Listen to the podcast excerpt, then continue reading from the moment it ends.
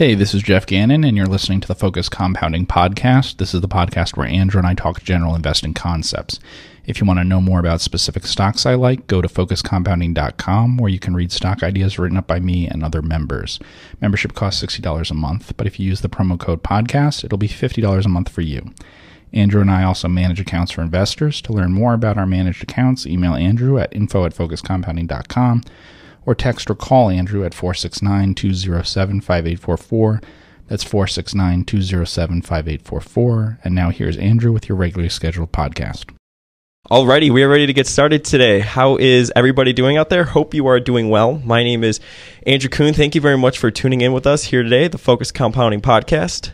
Mr. Jeffrey Gannon, how's it going over there? It's going great, Andrew. How's it going with you? It is going fantastic. We are very excited to have a special guest on with us here today, Nate Tobik. He is Oddball Stocks, and he is sort of the pioneer, right, in the blogosphere. I guess mm-hmm. both of you, you and him, have been around for a very long time. His Twitter handle is at Oddball Stocks. He is the founder of CompleteBankData.com, the author of the Bank Investor's Handbook. He blogs at OddballStocks.com, and he operates the Oddball Stocks newsletter. Nate, did I get all of that right? You did. Thank you for having me, guys. I'm excited to be here. Yes, thank you very much for coming on. Where where are you located again? So I live in uh, right north of Pittsburgh, Pennsylvania. Um, it's wonderful in Western Pennsylvania. I grew up in the Midwest, and um, I'm not sure I will ever move away from here, except to maybe Florida or at the base of a ski resort. So yeah. this this is home now. That is that is fantastic. Well, thank you very much for coming on, and you know, just a little bit of a prequel, I guess. So, uh, whenever we bring somebody on, I always talk about um, how I'm fascinated with this concept of stories, right? And how everybody has their own unique story, and you can meet someone, and then for whatever reason, it puts you on a completely different path than what you were doing, you know, yesterday or two years ago, and you know this this topic of stories is something that's just always been um, pretty interesting to me. And today we're going to be talking about your story. And i'm always interested to hear about how people sort of became um, to be doing what they're doing today.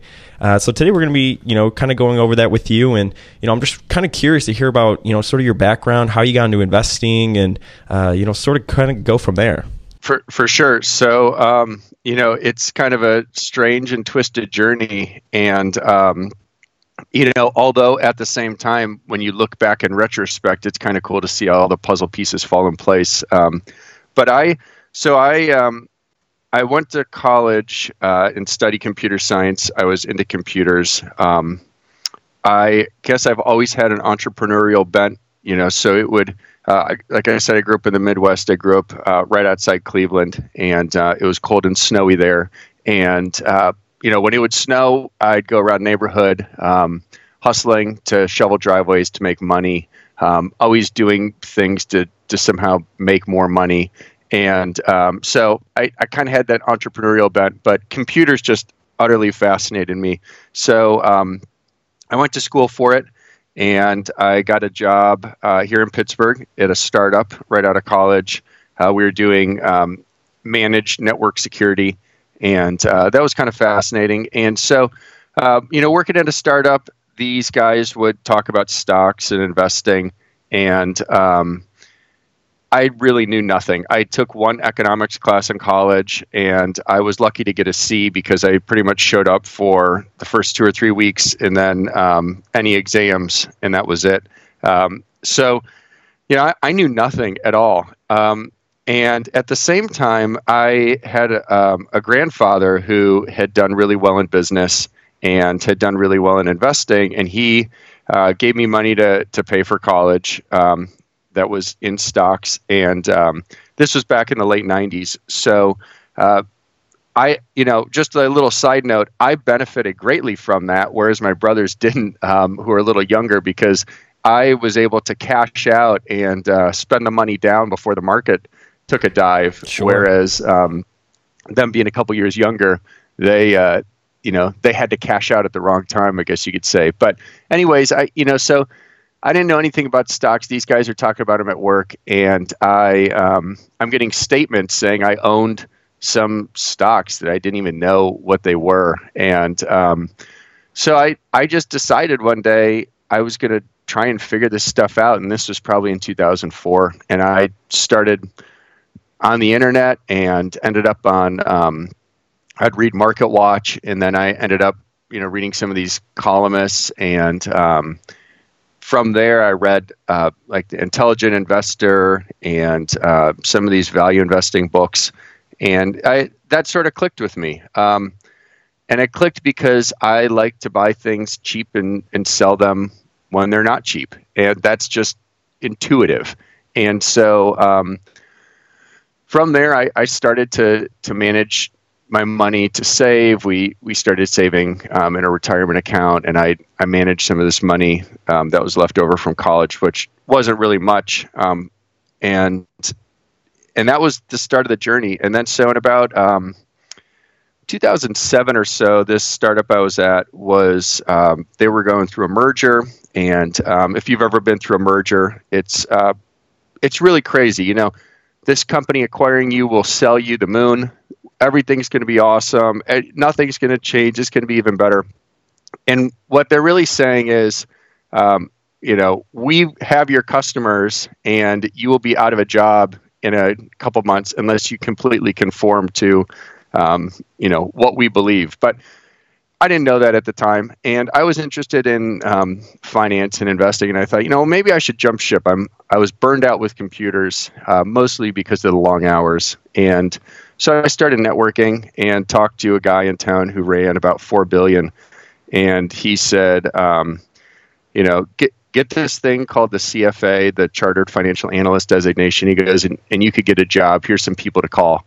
And so I signed up. I took the CFA, uh, the first exam in um, December of 2008, and uh, that was interesting because you know I'm sitting in a room and uh, you know chewing the fat with everyone beforehand, and and all these people taking the exam. They're um, I you know I took it in Philly, and they're all at, at Morgan Stanley or um, Wachovia, and it's like, well, I don't know if I'm going to have a job. I don't know what's you know what's going to happen. Um, anyways, took that. I liked it. Um, I took the next one. I don't know, 2010 maybe, and um, I ended up failing that. And as I I failed the second one, I started to think. I thought, you know, so I, I did a bunch of networking in the meantime, trying to figure out a job, and and what it came down to was to be an equity analyst, I was going to have to take a pretty big pay cut, and I wouldn't be able to invest my money the way I wanted. So I started to think, man, if I took all those hours I was studying, and instead of instead of studying, I researched investments, and I just stayed working in technology. Um, and had more money and saved it, I would probably be a lot better off long term. You know, just just better off from you know the salary differential, and sure. then if you take into effect compounding your salary on top of the, the savings on top of that. So, kind of looked at all this. I, I thought that's what I'm going to do, and um, I got a different job in tech that had lower hours. And from from that, I thought, you know, now that I'm researching these names, how do I um, keep track of what I'm thinking about? And so I started this blog, Oddball Stocks.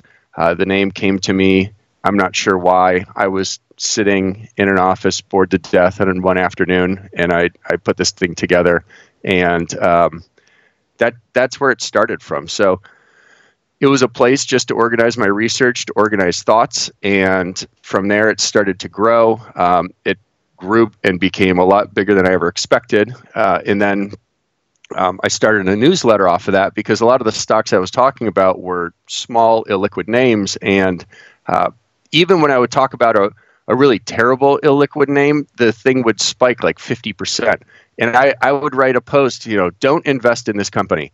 And people would buy it. And it's, and so I, I felt bad about that. And I thought, um, you know, I should maybe move to a different platform. So started doing this newsletter and um, still kept blogging. At the same time, I started um, this site, Complete Bank Data, kind of on a um, on a whim, I guess. Not a I you know so when I got into investing in banks, I realized there just weren't good tools for investing in banks, and um, and so being a DIY person. I wrote a, a buddy of mine into to creating some of these tools, and um, you know, as it turned out, what we found years later, now five years later, is uh, that was a good start in the wrong direction, and so. Um, but that got us started in something, and and you know, kind of got the ball rolling. So, um, I'm still doing. I I put together a couple blog pieces this week. Actually, I, I haven't done that in a while.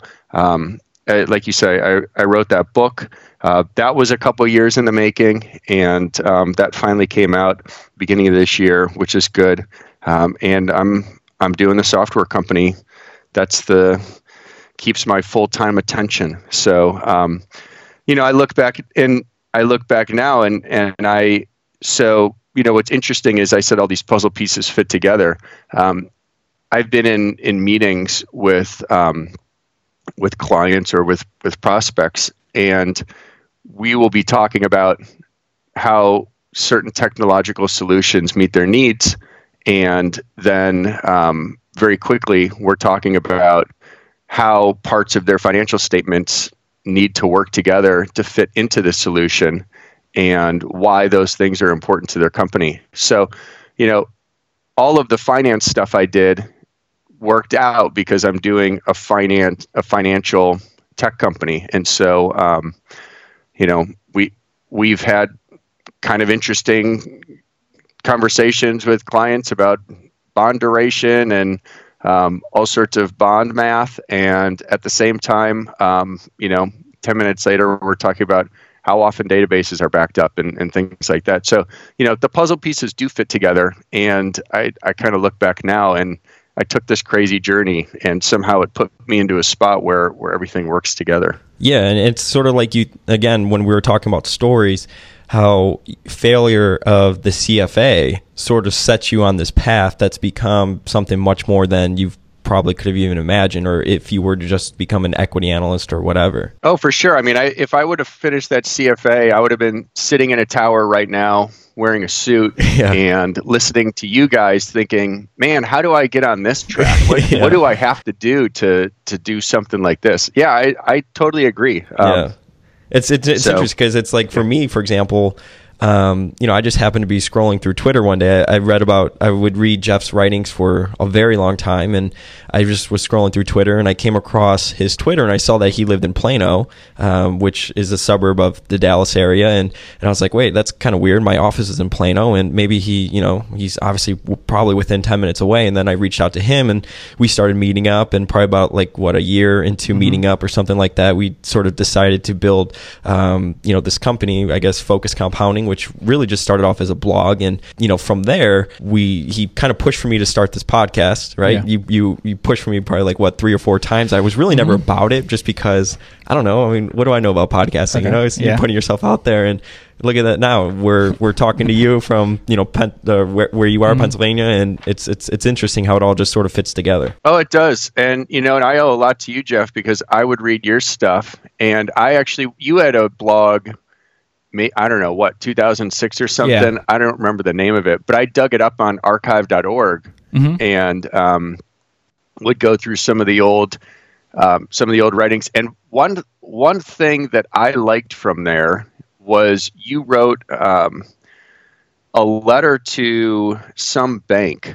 Um, uh, Some sort to, of like an activist letter. Do you remember yeah, this? Bank insurance. So an, an, bank an insurance company, yeah, that served banks. Yeah. Yeah, and and that was really interesting to me. So when I first got into investing, I'm reading this and I'm thinking, wow, this is crazy. So you know, you could just write a letter to these guys extolling yeah. them to to try something, and um, it that that was really cool. And then um, the other thing was um, I I had always owned some international stocks, and that's what um, my my grandfather gave me a couple of those stocks to start. They they were foreign, but um, you wrote some blog pieces about how easy it was to look at these other companies internationally, and that got me started down a, a road.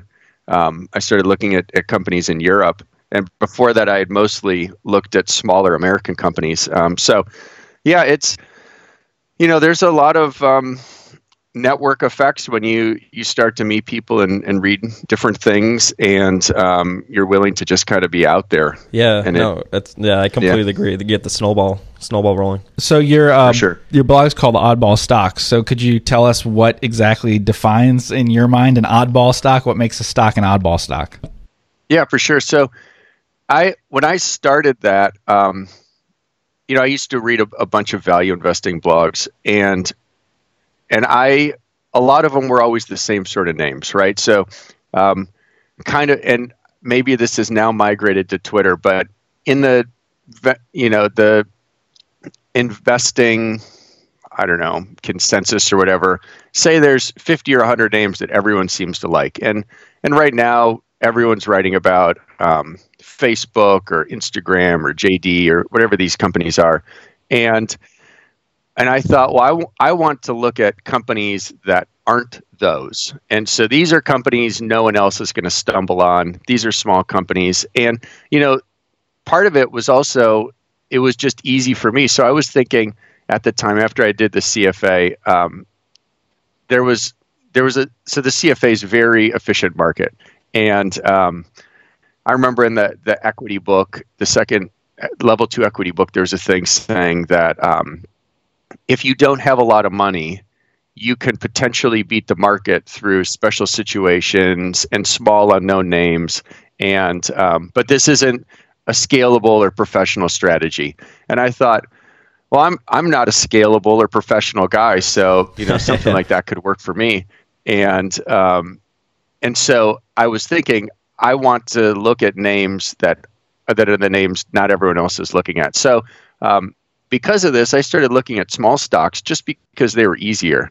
And um, I would look up these like net net stocks, and um, because it was easy to to analyze. You know, you say. Um, uh, so I'll, I'll say the the first one I ever bought, I believe, was um, it was Rackspace, or I think it was Rackspace or or SGI. Um, I don't remember which. The name went one from one to the other, and um, it was something where it had, um, you know, well, I'm just making up numbers here because I don't remember the exact details, but this was in 2008 or 2009. It had something like, say, eight dollars a share in current assets, and of that, six or seven dollars a share was was cash, and shares traded for five bucks, and there was really no liabilities. And I, I kept looking at this, thinking, this doesn't seem like a real thing. Something must be wrong with this. And um, to the point where I was so skeptical that I, I, so I bought a position and then I fully hedged it with puts. And so I I bought some puts that were like I don't know 20 or 30 percent less than my my um, my buy price because I thought something must be wrong with this. And if the bottom does fall out because I'm just not getting it, then then I'm okay. And uh, um, I I just couldn't believe that there would be this company selling for for less than its current assets, and they were so they were so simple to analyze, and um, it worked out. And I lost money on the the hedge, and um, and I, I kept looking for these things. And so those those were some of the oddball stocks. I used to look for really weird esoteric things, um, just because I, I kind of find that interesting. And um, you know, like for example, I, I was looking at this yesterday. Did you know you could create um, a mutual telephone company in the U.S. to serve a rural area, and you could get the government to pay for for almost all of it. So, like, there's probably thousands of these, and it'll be something like the Stark County Mutual Telephone Company, and you know all these little organizations. I don't know. I find something like that fascinating. Sure. And, No, um, yeah, that, that that's so, pretty interesting. yeah. Did you were you involved in the Japanese net nets a couple years ago? Jeff, you wrote you invested in Japanese net nets, and we've Yeah, talked about that in ago. yeah five I or did, six yeah. years ago. Were you involved in that as well, Nate? I was, and here's a funny story about that. So, um, I, I mean, everyone was kind of talking about that, and um, Mohnish Pabrai had this video about why you should invest in these things, and I watched it. I was captivated, and um, about a year later, I was in Toronto, sitting next to him as um, in this little um, hotel bar as he was like giving a talk, and he was like, "Oh, the Japanese net nets, what a waste of time, and that was a big that was a big mistake."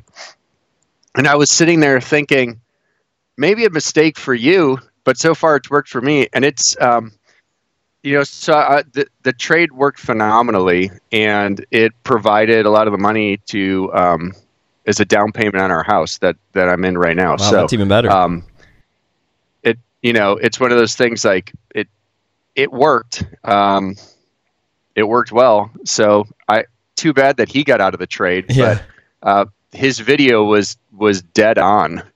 That's funny how that works out. Did you buy like a basket of them, or how'd you sort of structure that? Yeah, so I did. I, I did a basket of them. Um, so I tried a bunch of different things, and this was a great learning experience. And um, here's why. So I started out looking for the cheapest of the cheapest, and I had this really complicated spreadsheet where I was scoring everything, and I was looking for the the cheapest ones, and then that became uh, paralysis by analysis because it's like, well, is something that trades at 20% net cash, is that better than something that trades at 30% net cash but has earnings? And um, I just got stuck. And so what I ended up doing was I just bought probably a dozen of these things. And then, um, I don't know, maybe a year later, I bought another half dozen, but I what I noted in the year that had passed was the companies with earnings did better. So I bought net nets that were at um, really low enterprise value to um, you know EBITDA or operating earnings, some sort of a really low multiple like that. And I would even buy some that were right above uh, net current assets that were at like half a book value, but they had earnings and a decent return on equity, and um, that that those ones actually worked out much better and i dumped some of the earlier ones and put that money in in these later ones. Yeah that's pretty interesting because jeff the way that you structured it was you bought about a dozen as well right? It was like 10 no i i ended up only buying like six. Oh it was only six. Because you know what i did is i did the same sort of thing that you're talking about. Uh, i came up with a big list and everything. I put out a report on like just summary financials of like 15 of them or something. But what i decided is i could find um, a simple rule which was negative uh, enterprise value and as far as I could look back, I couldn't find a loss in their uh, operating income, and anything that matched that criteria, I just bought it. Yeah, yeah. Did they all work out for you? Or everyone worked out. Everyone. Yeah. Yeah. People always ask that. They're like, "Did a lot not work out?" I was like, "No, they all eventually worked out." Wow. Yeah, that's, Yeah, that's How long was the trade for you? For so Jeff, how long did you hold it for? Uh, two of mine were bought out within a year, but otherwise it was a couple years, like two years. that's interesting. What about you, Nate? yeah it was probably the same i i don't know when i got into it 2012 2013 and we bought this house in 2015 so two three years yeah Yeah, that's that's yeah, it's almost exact match. And people ask me because I said like what my returns were in it and stuff, and they said, "Oh, well, did you get lucky with those, or did you like how did you know about those?" And I said, "Look, if you picked any of like you know random sample of these, it would be hard not to get returns that would beat you know what you could do in other markets." yeah. Yeah. How, how'd Yes. you come across it? Uh, I looked into it because of the tsunami. Oh, wow. So I looked in and I said, okay, um, you know, uh, something's going on here. There's a one-time event, right? That isn't really going to affect these companies. And so I just looked, and uh, uh, the big Japanese companies that like foreign investors like to buy uh, didn't look that attractive to me. So I said, okay, I'll find, you know, like the net nets. Yeah. stuff. But that's how I did it. Yeah, because I looked and I thought, oh, these big giant Japanese companies must be great bargains now because of this one-time event. Sure. And they weren't. I mean, they didn't seem to be to me. They're not usually as good as big giant American companies, and they weren't that much cheaper. So Yeah. yeah, so I looked for the really tiny companies. It's just funny hearing, I guess, your perspective and then Nate's perspective, how you both were looking at the same thing, you know, but Yeah. sort of different. But it's different interesting view. because everyone has seen uh, uh, um, th- what, what Nate's talking about about that like uh, Mohnish talking about how it didn't work out and Yeah. everything, and they know that, and so they always say like, "How did it work out for you?" and it didn't work out for him, but he was, I guess, buying big ones. Yeah. And uh, but I just said like anyone who did what we're talking about, it's not some skill in picking out the business. I knew nothing about the businesses. Yeah. Like I read a description of the industry or something, and if the industry sounded kind of like a boring industry or something, I'd say okay, that that's fine. So were you just looking at like the accounting then, really? Yeah, I didn't w- want something that was like we're in real estate and hotels and um, processed fish and things like you know. So as long as it was something that I understood what they said they were doing, then yeah, it was just balance Yeah, stuff. It was Ben Graham stuff. It was. I I got it. I so I became interested in this right after the financial crisis um, because there was an article in the Wall Street Journal saying that um, the crisis was so bad that that small companies in Japan were trading for less than their net cash, and in 2008 2009 I didn't I didn't know how to invest in Japan and maybe the tools didn't even exist then. Um, I don't know if Interactive Brokers was around or not, but I bought some sort of a closed end Japanese small cap fund on the idea that um, it was the only it was the only fund I could find anywhere that invested in small Japanese companies. And my theory was I will have some exposure to this thing. And I don't know, maybe I made like 20% on that thing by the time I sold it a couple years later. So that was that was a bad choice. Um, the better choice was just going directly and and buying these. And um, yeah, it, it works. I mean, I still have I I re-upped. I have another Japan company handbook sitting here. Oh, that's and great, Sometimes I'll page through it. Um, that was a good trade. Yeah, I, I would like to do that again. Yeah, that that's pretty cool. So I sort of want to um, shift gears and talk about, I guess, your portfolio and sort of your process on how you approach investing in companies and and all sort of stuff around that. So are you more of a um, concentrated investor, you would say, or do you own multiple stocks? I mean, I think everyone has their own little definition of what's concentrated and what's um, like a more diversified portfolio. But maybe you could sort of hit on how you sort of approach that. Yeah, sure. So I um I'm I'm probably not concentrated. I will buy little pieces of a lot of things. Um I don't know. I right now maybe I have I I don't know offhand, maybe 30 40 positions.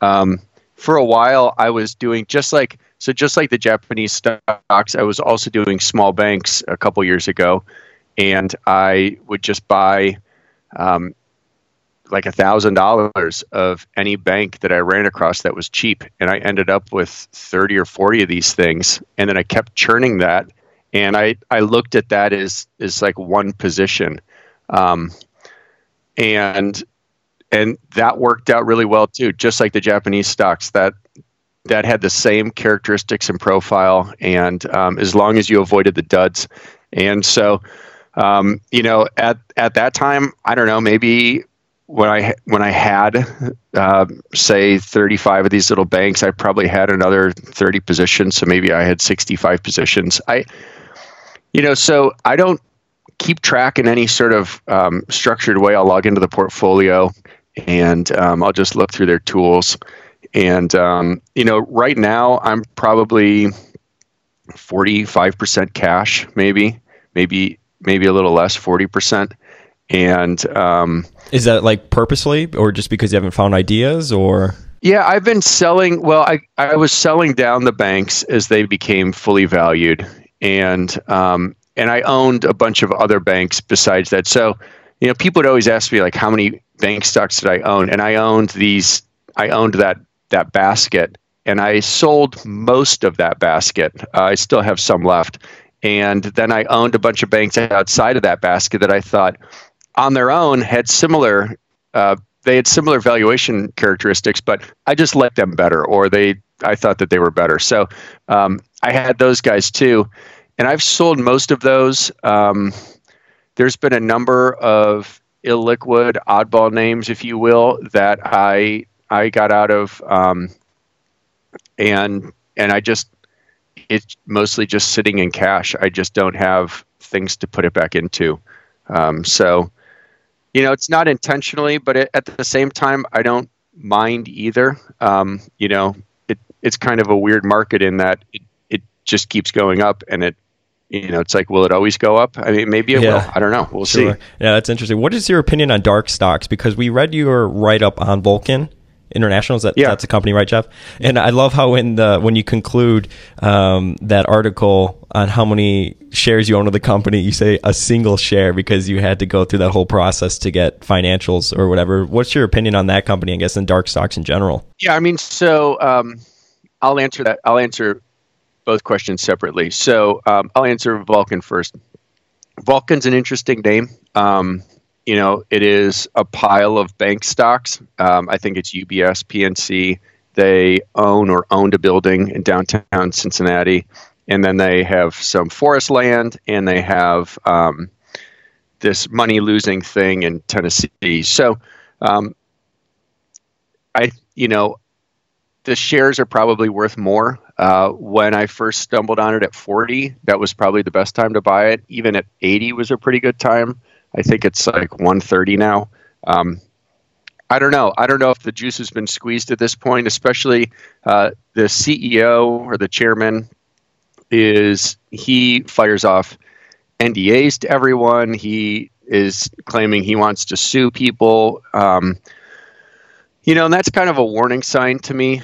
Um, I've often heard with these dark stocks, they say it's it's either heaven or hell. So um, they're either hiding something really good or they're hiding something really bad. It's very rarely in the middle. And so, um, you know, I think Vulcan was was heaven at at 40 to, to 80 a share. Um, you know, now I, I I'm not interested in it, but I do still own a share.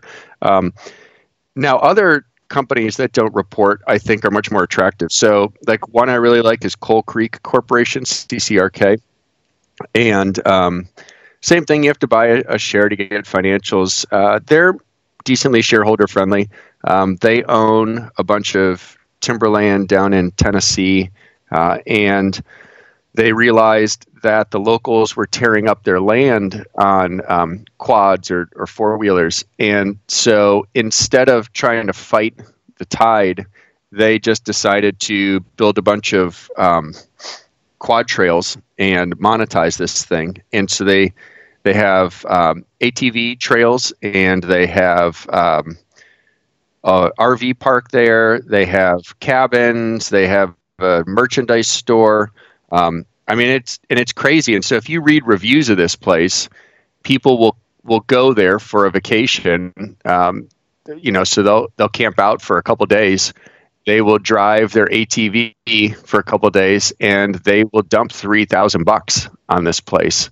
Um, so they have that, and then they also they're still cutting down the wood. So you you know you have the land value, and and they've actually monetized it. So um, yeah, you, have you like looked I, at KEWL before? We're investing yeah. in that for the managed accounts. Keweenaw, yeah, I, I own them. Um, I've been talking to a lot of people about that one. That's an interesting situation. Um, I I have a call in to. Um,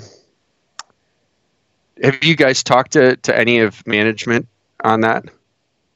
Okay, I so I I talked to a couple people close to it, and then um, someone I I met, he talked to Jamie about it for a while, and I've got to call into him. I need to call him back later today and get the details. Um, you know, that's an interesting thing. Look, I've always been um, Timberland's like the siren song for me, and I love the woods. I love hiking, and um, this idea that you have something. So number one, you have land that they're not making any more of it. It's just there's a limited supply.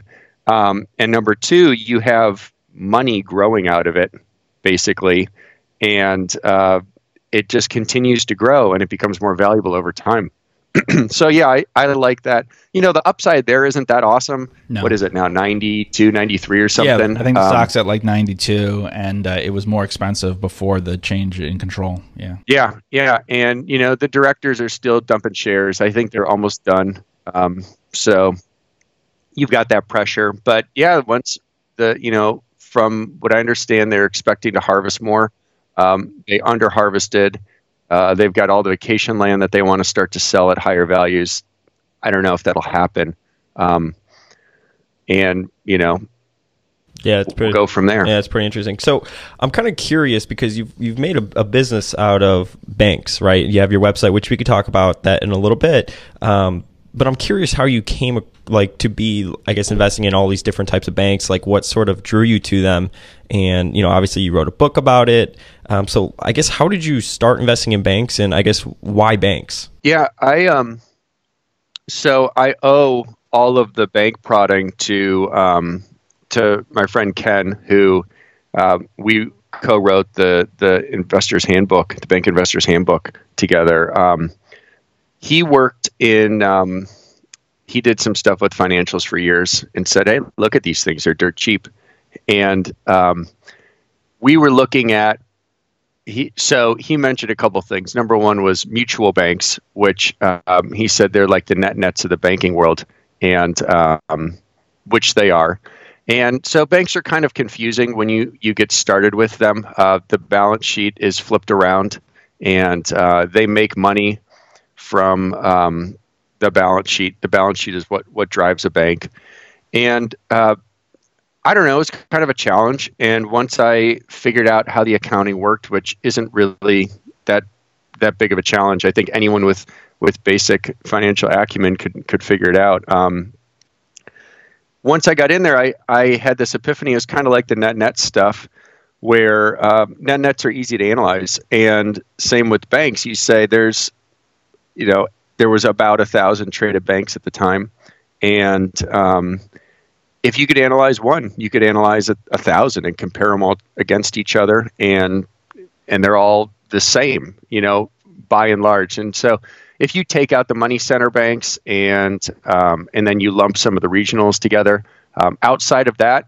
th- these guys are all pretty much the same. And um, so that's what what kind of got me interested in it, and um, it's a huge space. And you know, it's it's one of the few industries where I I can't tell you how many people I've met over the years who say, "Well, I just invest in bank stocks," and that that's their portfolio. They might own 20, 30 of these things, and they don't own really anything else. And I, I've never met, and it's probably because the industry is so big, but I've never met anyone else who says, you know, I only invest in food processing stocks. That's yeah, that's sure. all I do, yeah. and it's just, um, you know, so b- banks have been around since money has been around, and um, it's a time tested business model, and it's you know it, it works. Yeah that's pretty interesting. I was when i was preparing for this interview i came across a youtube video i think maybe from 2015 and you were giving a talk at some sort of conference and talking about banks and i think you pitched seven and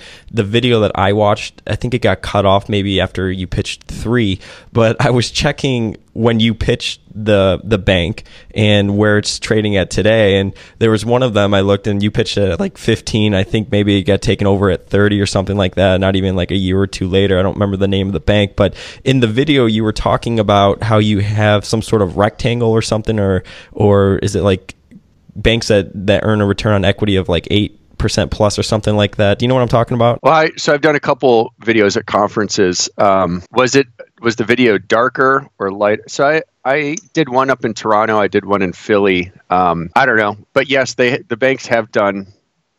I've the banks have done well that I yeah. pitched. What what um, sort of what do you what do you look for? I guess that's probably the better question to ask. What do you look for when you look to invest in these companies? Is it like um, banks that are trading below book value that earn a return on equity above X, or how do you sort of approach that? Yeah, and you know, so I think it depends on on the environment. So. Um, if you could find a bank trading for uh, less than say like 60 or 70 percent of book value and they're earning a return on equity that's worth investing in um, right now you know i looked at some stuff that's more around book value um, I, am not finding as many banks but there's you know there are um, demutualizations, which are like the net nets. Um, some of those, there's some of those coming out right now. There's so much pent up demand. So basically, demutualization is this is um, you have a mutual organization, a bunch of people come together, they create a bank, they pull their money, and uh, the depositors own the bank. And because the depositors own the bank and because it's mutual, they cannot raise outside capital. And um, that's just the nature of this thing. So uh, if the bank wants to grow, they either need more depositors or depositors with more money. And if you're um, stuck in some place that doesn't have great deposit growth, you need outside capital. So, um, what they do is they demutualize and they become a stock corporation, and they um, basically sell stock to the depositors and outside um, outside investors if they um, if they need it need more than what the depositors have. And so, um, you know, kind of the quick math on this is say you've got a bank with with 10 million in um, in equity and they sell a bunch of shares and raise another 10 million in equity um, you as a depositor you paid you know 10 million to get 20 million in in value. And so you're buying it you know for like half a book value. And um, that's that's where it's like the net net. And these things used to come out and trade like that. Uh, sometimes they'll trade at like seventy or eighty percent of book, and then they pop like thirty percent. A lot of people are in it for the pop. Um, they will put deposits at a bunch of banks, and then uh, once it converts, they get the you know they get their 20 30% jump on the first day of trading and they're out um, i I don't do deposits, and the reason I don't do deposits is, you know, there's a, a time value of money associated with all those deposits, and um, so there's, you know, 483 mutuals in the U.S. right now. Um, might be maybe one or two less than that, but um, you know, point is, you have money tied up at all of these things, and um, you know that could be a couple hundred dollars CD, and you're earning nothing sitting around waiting for this 20 or 30% pop. So what I do is I typically buy right after the IPO or if the price drops um, or if it's attractive at, you know, a good multiple. And then um, these things trade up. Usually what happens is they um, earnings increase. Somehow management, now that they have a profit incentive to work towards, decide to uh, cut expenses to juice earnings, and um, usually shares double and and trade, and they they get bought out in in year three through five um, for something like you know they almost always IPO at either eight or ten, and um, shares um you know typically are the buyout is is between twenty and twenty five, so um, you could do well with that. Uh, you know, in terms of of what I want to see in a bank, I mean, I guess it, this is a terrible answer, but it depends. So um, if there's a bank that's not growing that has, um, you know, a lot of residential loans, I am okay buying that if it's a lower multiple. Um, if there's a bank that's that's growing really nicely um, and it's got a lot of a better portfolio, a lot more commercial lending. Um, I'll pay more for that one. Um, you know, some of it depends on the loan quality, where where the loans are, um, things like that. But that that's changed and evolved over time, especially as I've become more familiar with with banks and banking and sure. kind of seen how the sausage is made. Um, I, am more aware of, of what's going on behind the scenes. So, so some of my criteria has changed. What's your opinion on like bigger banks? Like Jeff's invested in um, Frost Bank. Yeah, this is something I wanted to talk to you about because we've talked a lot on the podcast and in other things about banks like Frost, which is a regional bank in Texas. Um, that and the, basically all the banks I wrote up for my newsletter were. Um, I guess they'd be fall more in the category of the kind of banks Warren Buffett might buy, right? So they're usually um, uh, have deposits from businesses, and um, those businesses are also borrowing from them, right? So uh, yep. I find that a lot of people, a lot of value investors understand that concept when you talk to them and pitch them that idea. But when you talk to them about some little bank somewhere with a couple branches and some particular county or whatever, and it's a real cheap price to book, but the return on equity right now isn't good, right? And uh, that's a hard pitch for them. They say, well, it should trade at, uh, you know, uh, price to book of less than one because you know it's not earning more than ten percent on equity. So why would I buy it? Uh, so I'd like you to just like try to explain to people why you would want to buy something like that because I think they don't see the appeal to that, and I think it's important to explain that because that's the biggest hurdle that I've seen talking to people about banks is is that kind of bank where you have a low return on equity, but you're getting in at a discount. Th- that's yes, and so that's a paradox, right? And um, I've been so um, I do this newsletter with um, with Colin, and he writes, um, um, and he he and I have been talking about this, and his his point is, and this is a great point, and it's something I've been thinking about. So you have a loan to some, I don't know, we'll say like a feed store, right? And it, you're getting six or seven percent, and um, as a bank, so you've got this basket of loans at say seven percent, and um, you get cheap deposits from the community that cost almost nothing. And so you're taking cheap deposits, you've got this loan at 7%. And then you lever the thing up. And at the end of the day, after you do all of that, you're making 3%.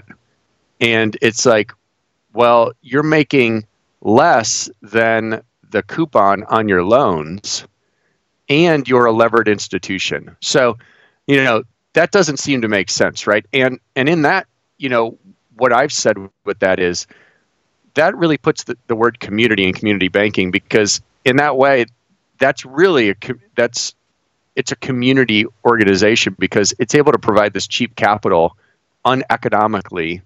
Um, but the thing is, this is so if you think about it like that, people will say, "Geez, that's it's just not worth it." Um, you know, it's earning three percent. Well, why would I, I invest in this thing? It should trade at 30, 40 percent a book. And that's just short sighted. And here's why because the deposits are cheap. And if the notes are good, that has value to someone else. So just because this bank can't run a profitable institution doesn't mean someone else can't. And and these things are always combining and always merging.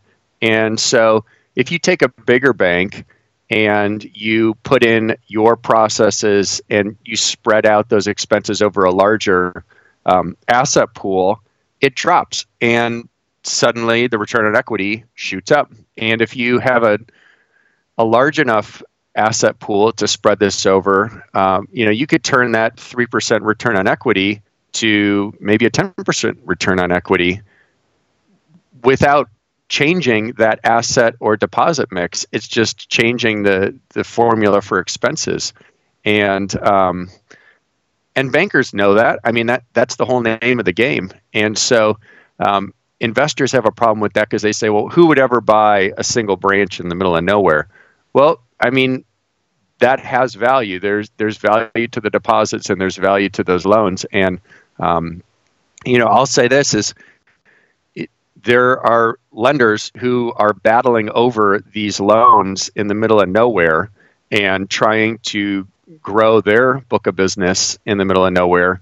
Um, so, you know, there's significant value to that stuff. And just because maybe you're in a city or it doesn't make sense, why would would someone be doing that? Um, you know, it that's a real market, and and so there is final value um, to those things. But yeah, in terms of Frost Bank, I mean, I, have looked at them. We I, I always have to laugh when I see your Frost because we used that bank um, in a bunch of our demos as for a long time. That was uh, just because it's it's easy to remember, easy to type, and um, it you know something would always come up um, when we used it. So that was like a demo bank for a long time. But yeah, um, Frost seems to have a good business. You know, regional bank is is a little bit different. Um, a lot of the the focus is on the commercial side, and uh, they do a lot of things where they'll originate loans and um, and then sell pieces to small banks. Which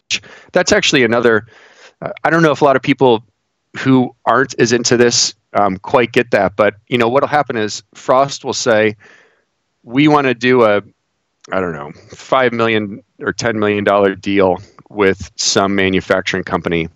and we really don't want to hold this whole thing. So what they'll do is they might have a, a network of, of smaller banks in Texas that they know are interested in having exposure to a manufacturing company in Austin, but they don't have the ability to uh, to actually generate that loan themselves. So what they'll do is they'll just sell it as like a participation loan, and they'll break that thing apart and sell pieces of it to banks and make a little extra money on top. Um, and then they de-risk themselves. They they don't have the risk of that whole loan, and um, the participant banks get get some exposure to to a loan that they wouldn't have had exposure to um, otherwise. Sure. Outside of banks, um, are you pretty agnostic where the type of companies that you look for, or is your portfolio pretty much structured bank only? No, I'll, I'll invest in anything. Um, I, I well, you know what? I don't really do um, much like biotech or biology stuff, um, and that's just because I, I was I never understood that stuff. I, I got really bad grades when I tried to do like chemistry, and um, to me, the the biology is just you know. So um, I understand technology. I you know how things work down at these crazy levels. I I get all that, and I know why you know one solution makes sense over another one. Um, you know, at the same time, bodies kind of almost seem magical. You know, it's like I don't know why some days after I run I feel awesome, and other days, yeah. you know, my one knee hurts. I don't yeah. know, like what, why? Yeah, I, sure. a mystery. Um, so I, I don't I don't do um, like biotech companies.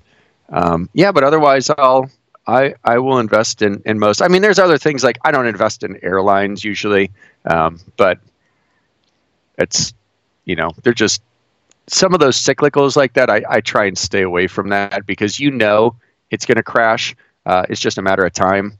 And, um, but yeah, it, otherwise it, it doesn't really matter. Sure. How do you go about research or like, how do you go about finding ideas to, do you just like Jeff, for example, people a lot of people bring you ideas like they know what you would look for and they'll oh yeah actually this is a question i wanted to uh, ask you because i know you write about oddball stocks and i wrote about some of the liquid stocks.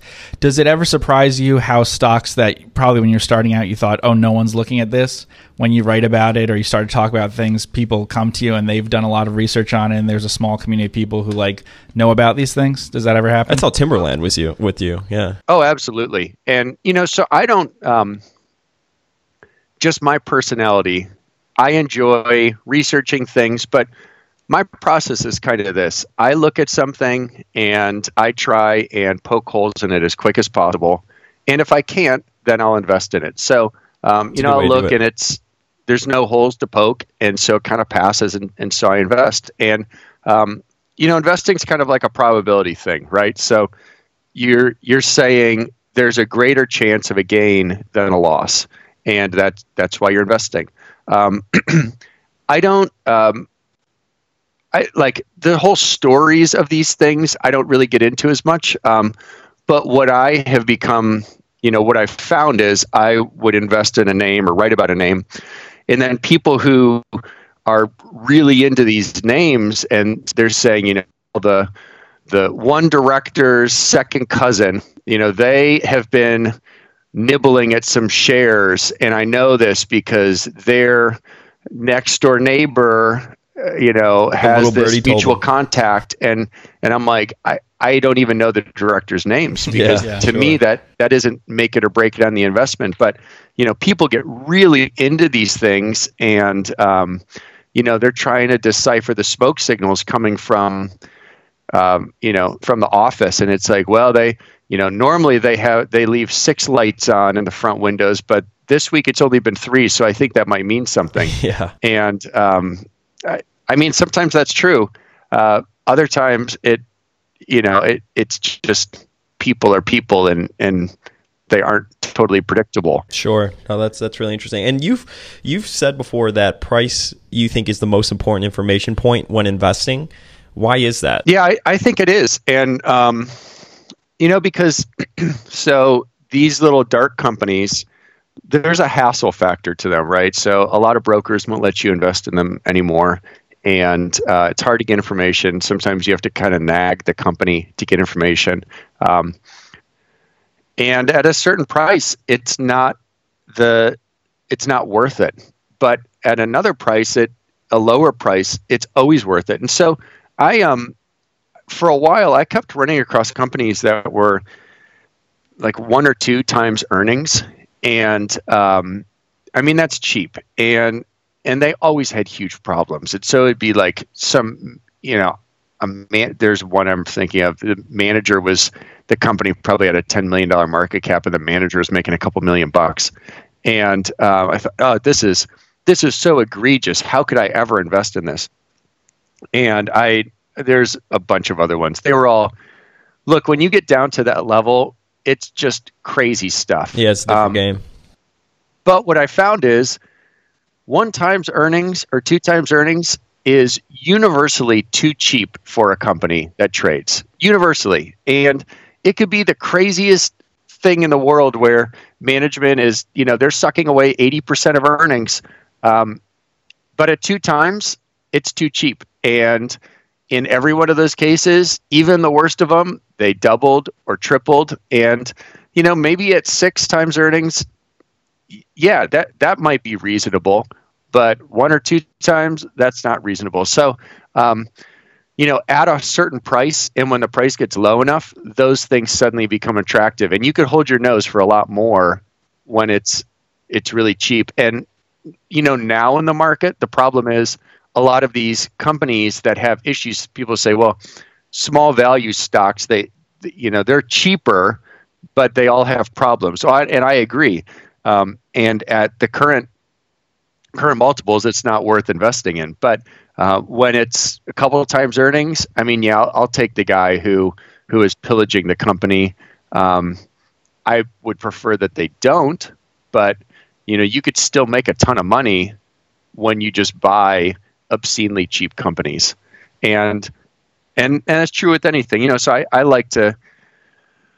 I mean, I just like I like finding things cheap and and flipping them. Um, I'll do this with like tangible goods on the side, and um, I it's just it it's it's a fun thing. Like my um, oldest son and I, we found this little niche. We have been buying um, Lego sets, and um, and then we flip them on eBay. So we nice. we've been able to find a way to get them cheaply, and so my office has a bunch of these Lego sets, and you know we we we bought one recently for seventy five bucks. That we it's like we'll, we'll like there's certain characteristics just like a stock so we're looking for like vintage things and you know right now it's out there for like $300 nice and um i i mean you know you, you can't really make a living on this but it's it's fun to do. And i i mean i would do this with anything. I i've it's like anytime i see an opportunity like that it isn't just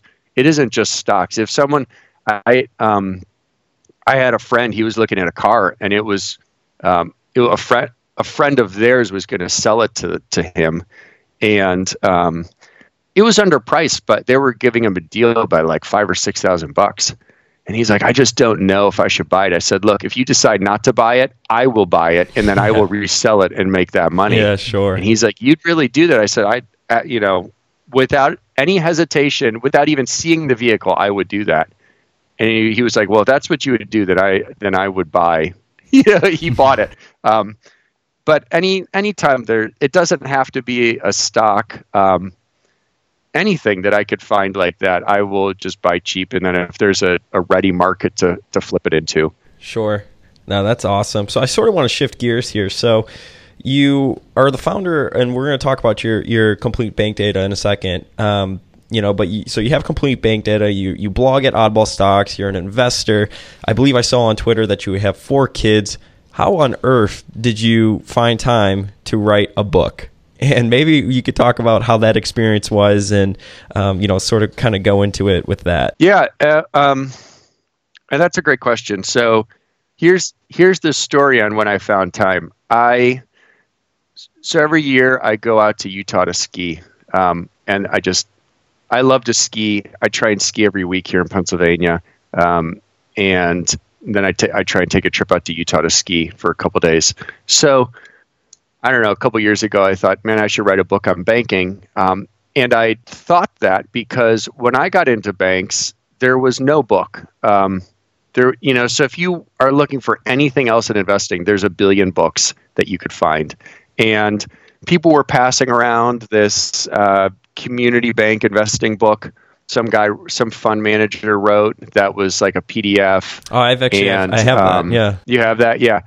And you know the when it was sent to me, they're like, "This is good, except skip the second two thirds because it it really is it doesn't matter anymore because it's changed." Sure. And so I read like a third of it, and um, so I thought, you know, I what I wanted to do was write the book that I wanted. I wish I had, and so. Um, on a plane flight to Salt Lake, I started and I worked for four or five hours and I don't know, wrote a couple of chapters. And then uh, it sat there for a year until I went out to Salt Lake again and I wrote some more. Um, and then I started to, I don't know, in the year after that, I started to think like I should really kick my own butt and finish this thing.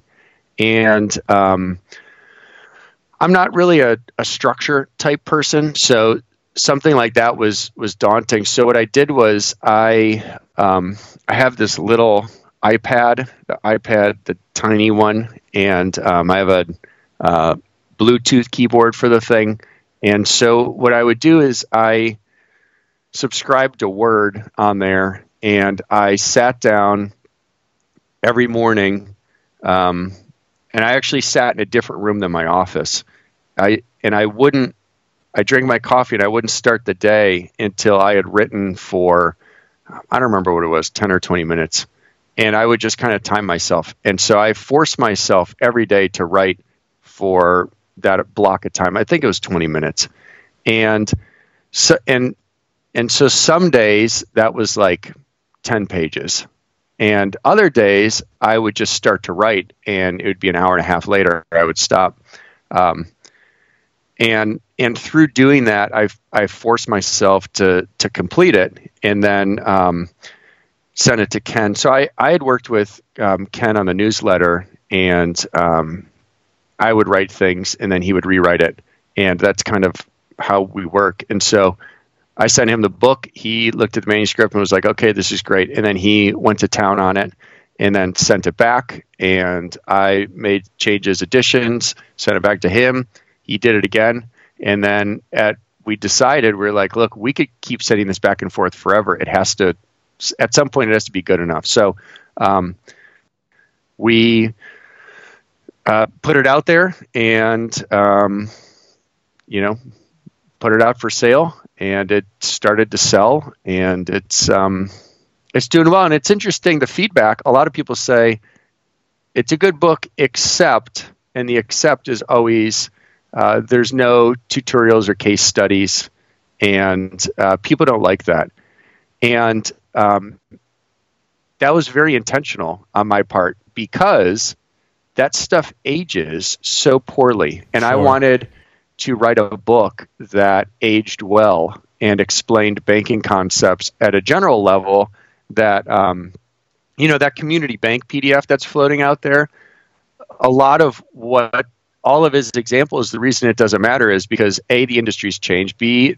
the um, economic environment has changed and c regulations have changed and so it's like between all those things you could be misled, right? And um, so I wanted to avoid that. So that's why we didn't include the case studies.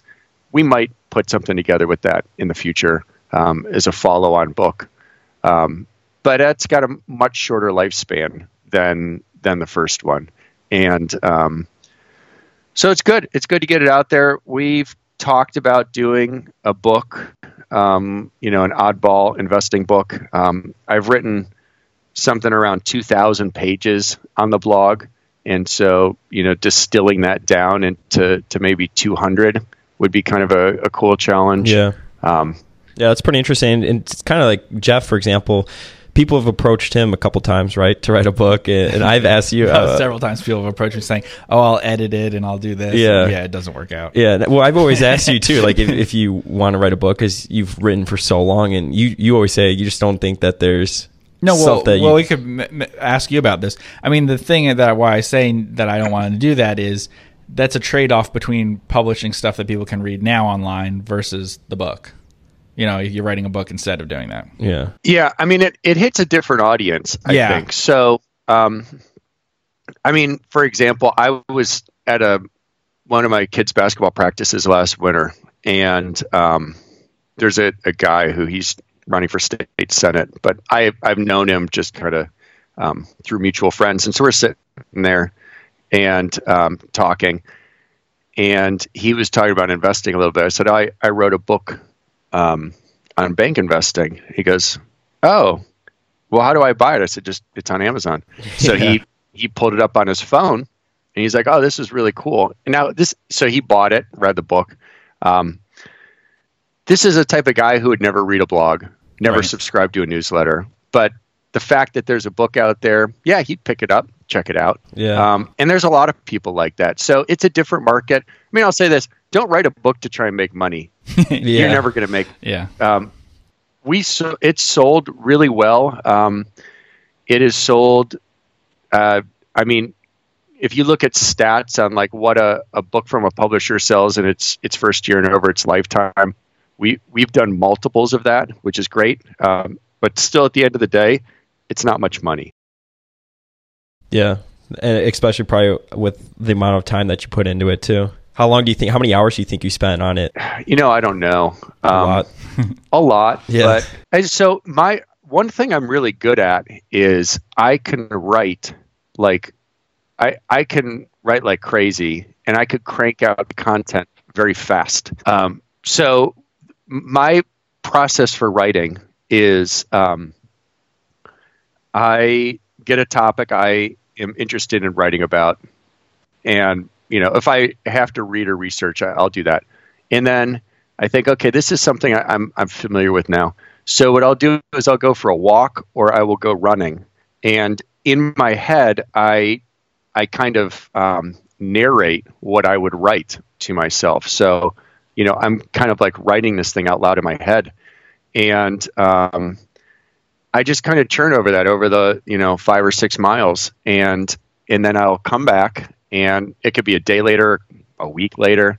Um, I'll just remember what I, I kind of went over and I'll just plop that all out into um, into a document. So it's like I, I kind of pre-write it and pre-think it and then I just just grind it out and um, it works really well. Yeah, that's interesting. And how do you think writing has helped your your investing? Because Geoff always says, um, you know, when people ask you, right, how to become a better investor, you Oh, always yeah, tell, tell them, start a blog, or at least write something. For, I mean, start a blog because people won't write something just for themselves. Yeah, but and if they believe someone else is going to read it, they'll write down their reasons for buying. yeah, it. what's interesting too about blogging, I mean, you kind of are writing it for yourself. Like it helps you Absolutely, formulate your thoughts and, and everything, but other people can benefit from it as well. I mean, have you found that to be true with you as well? Oh, for sure. I mean, I, I can't tell you the number of times where I got halfway through a post on a company that I thought, man, this company's awesome. This is this is a good investment.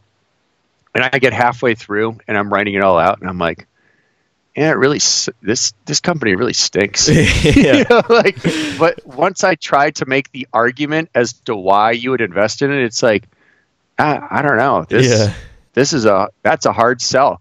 Um, and the same is true the opposite way. There's been times where I'm like, eh, this is just not not that great, and I start to write it out, and then it's like, oh, but you know, but there's also this, and then this, and you know, it's like the infomercial, but wait, there's more, and um, you know, I I start to realize, wow, this is actually a really good opportunity, and um, and so writing really helps with that. It it helps kind of focus you. I think the other thing too that I learned very early on, uh, when I would write a, a pitch, I always wanted to be comprehensive, and so it was like, well, you know, here's all these details that I read about and researched that are, I think, are important. Um, or not even important, but just like you should be aware of them because you should it should be comprehensive. And um, I realized that that I was wasting my time, and so I read this book that I would highly recommend for anyone who writes. It's called On Writing Well, and it's kind of like the standard writing book. The book is endlessly entertaining. It's a book on writing. I mean, who thinks a book on writing is actually interesting to read? But it's an awesome book. Um, and and I I changed my writing style when I read that book. So I used to write like an an investment thesis, and here's details to support that thesis. It's an argument, and I realized that um, that really maybe made sense for people who were trying to support their opinion. And I realized more what I needed to write was a story and to take people on a journey through something interesting, fascinating, why this might be worth their time. And in doing that, you leave out a ton of detail. And so you're only writing about the things that matter to the story you're telling.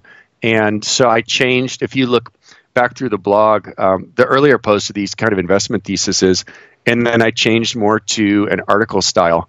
And um, and at first I would have like a you know headings like the balance sheet, and then I'd write about the balance sheet, and then I I realized when I was reading this book that that was a crutch to my writing, and that I should be able to transition between um, different different areas of my writing through um, you know through different sort of connecting sentences. And and so I it may, maybe if you go back through this and, and you look at it, um, you could tell. But I mean, I, I, focused a lot on my style, how I communicate, and um, and so now I I write. It's it's like an article, and um, and that's exactly how I think about it.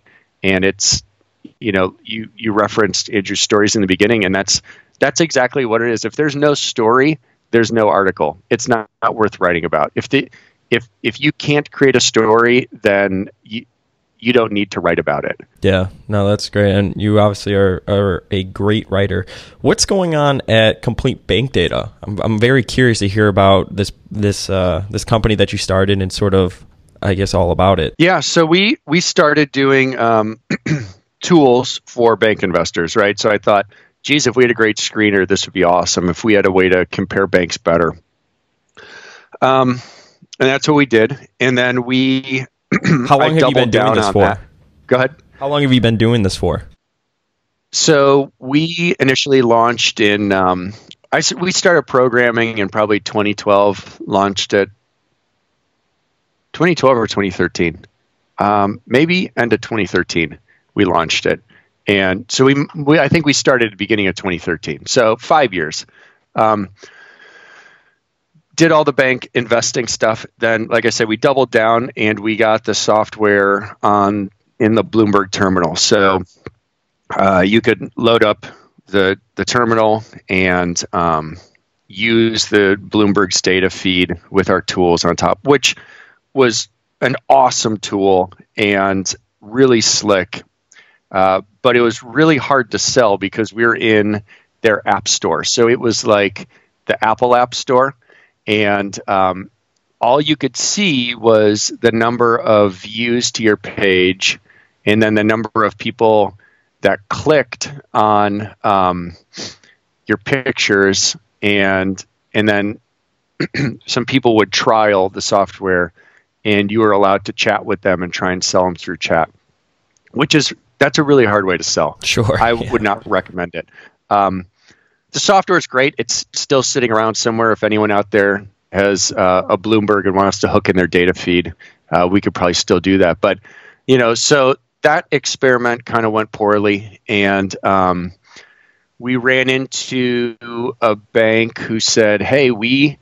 Um, so just as background, we're pulling in regulatory data, so like FDIC data, Fed data, SEC filings, and um, we build a comprehensive financial picture of a bank. So um, ran into uh, a bank who said, "Hey, we this is cool stuff, but I would actually like to know um, every single loan that a bank has. I want to know the person's name and details." And I said, "Well." We could, I don't know, maybe estimate that or something where they're located, what counties. He goes, no, there, there's got to be a way to do it. So we worked with them for, I don't know, year, year and a half, and we we built this. We figured out a way to actually get all those individual loan details, um, rates, and all this stuff.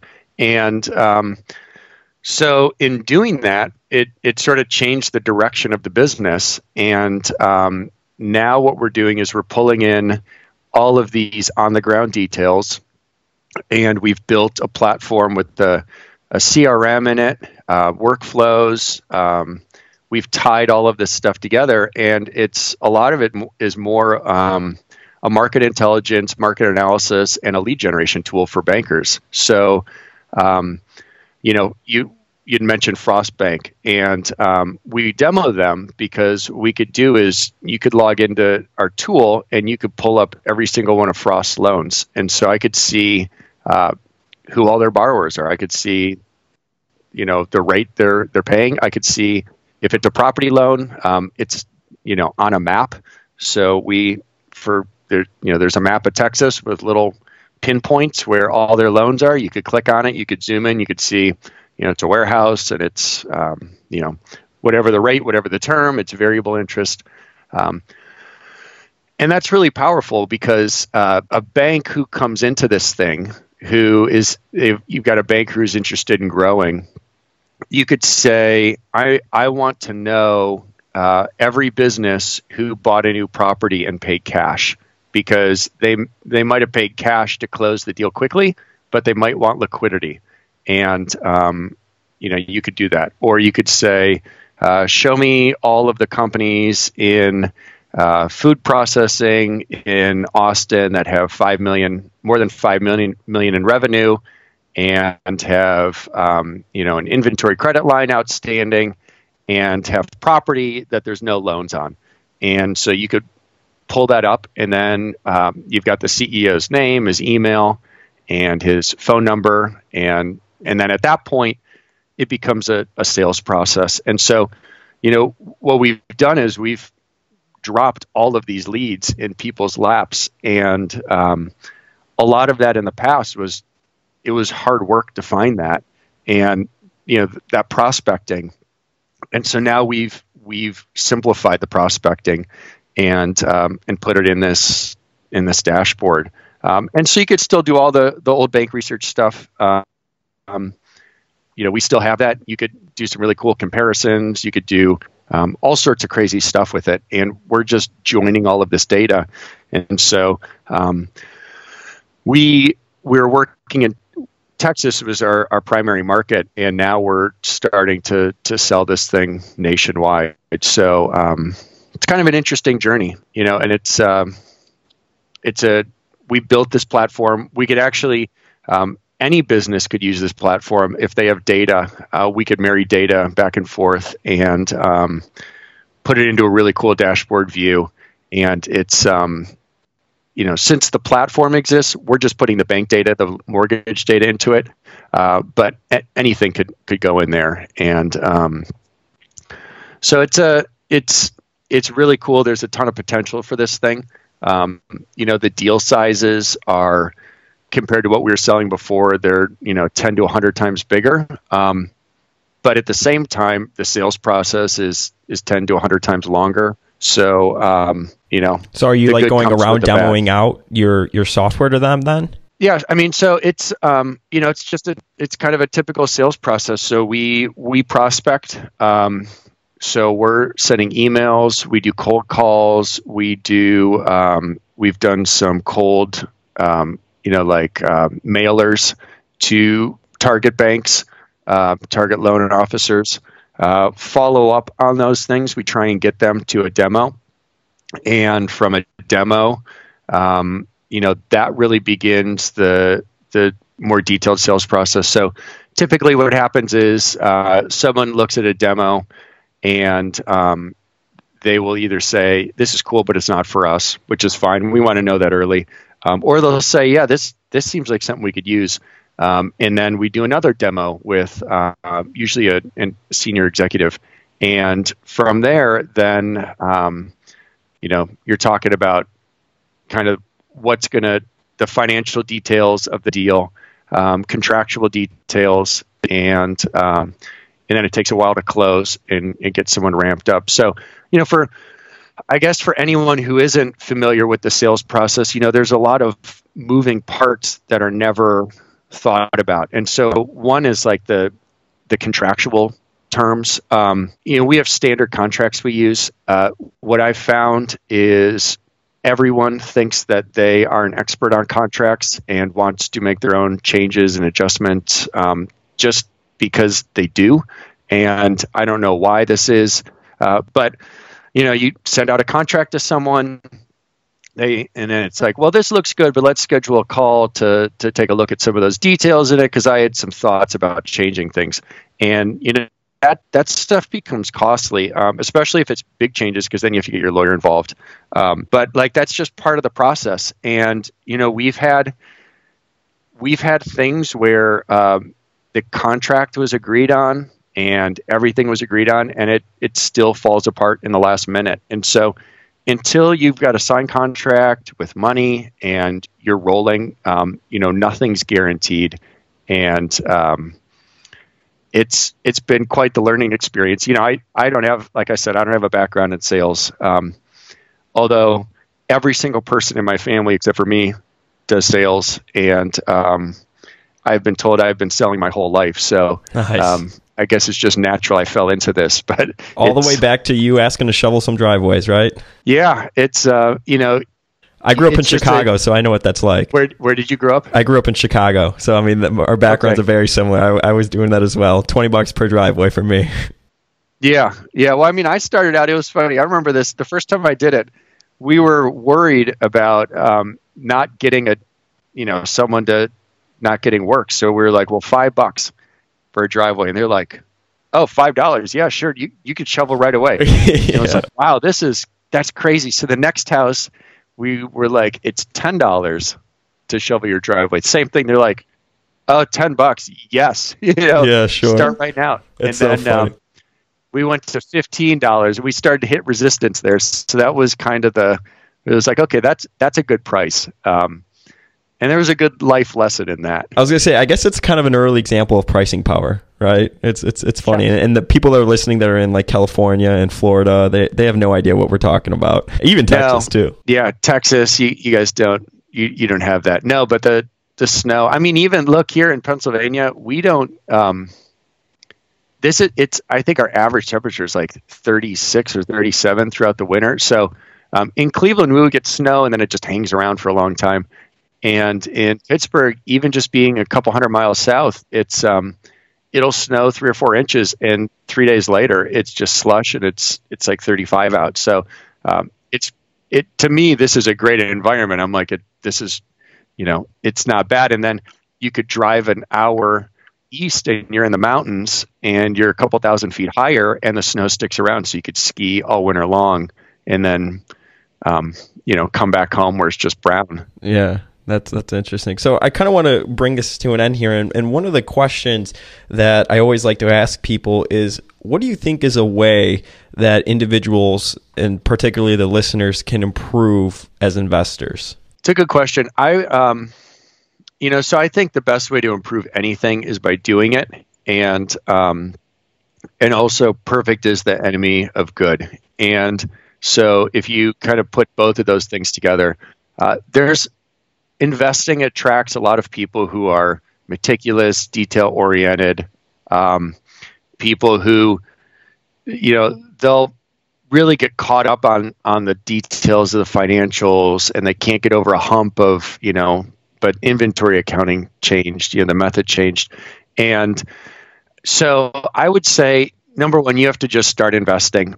um, number two is to not get hung up on look at the big picture, right? And so you say, do those details matter to the big picture? And so, like what I had said earlier, investing is all about probabilities. What is the probability of a loss versus a gain? Is there a greater chance that you're going to make 100% on your money or versus losing 5%? So, you know, say some company trading at, um, I don't know, half a book value and a, you know, 10 times earnings, right? Um, so you say, with this company, sure, their results are mediocre. And is it likely, is it more or less likely that their results will continue to be mediocre in the future? Well, if it's more likely, then you have to say, then that means it's less likely that they're going to destroy their own value. And if they're not going to destroy their own value, then it's it you know the chance of it being worth book value or something higher is a lot greater than the chance of it being worth zero. So, you know, it's a probabilities thing. And when you kind of focus things into that filter, what you could then do is you say, well, let's look at the numbers. You know, the numbers are what supports that. And it's, you know, does it matter how they if they do LIFO or FIFO for their inventory? If that's the big picture you're going into, it, it might not. And um, you know, especially if it if that's a minute difference, don't get hung up on that. Uh, sometimes those things do matter, though, and um, you know sometimes it actually does matter, and you just you have to figure out in that big picture of the probability and the price where what matters to that and what what's the significance of that. And so if you're kind of focused on that end result you know i don't i don't just read about companies just to to kind of pass my time. Um, like i said or you had said, I, I have four boys. Um, they're young, they're active.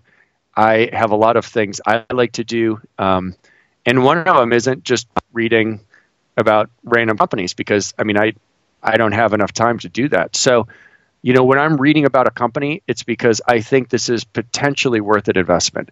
And so I'm always trying to say, I'm trying to justify is it actually worth an investment?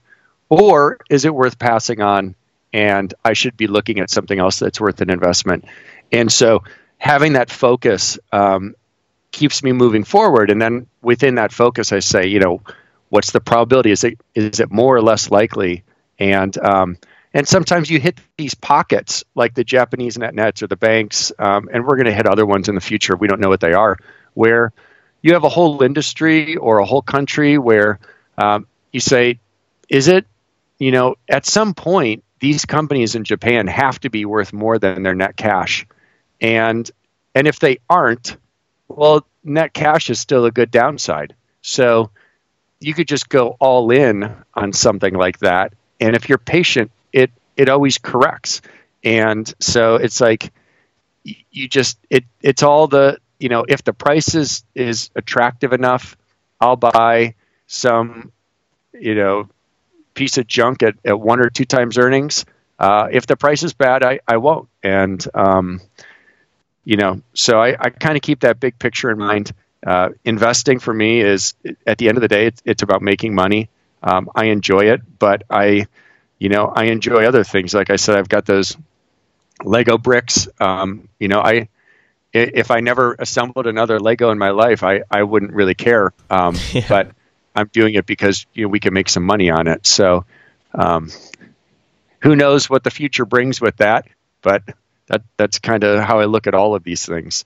No, that is that is awesome, Nate. And you know, Geoff and I, we can't thank you enough for coming on. I think this is a, a great discussion, and a lot of people are going to get a lot of out of it. How can people get in touch with you if they want to reach out to chat? Yeah, for sure. So, um, first of all, thanks for getting for uh, having me on. This is this has been fun.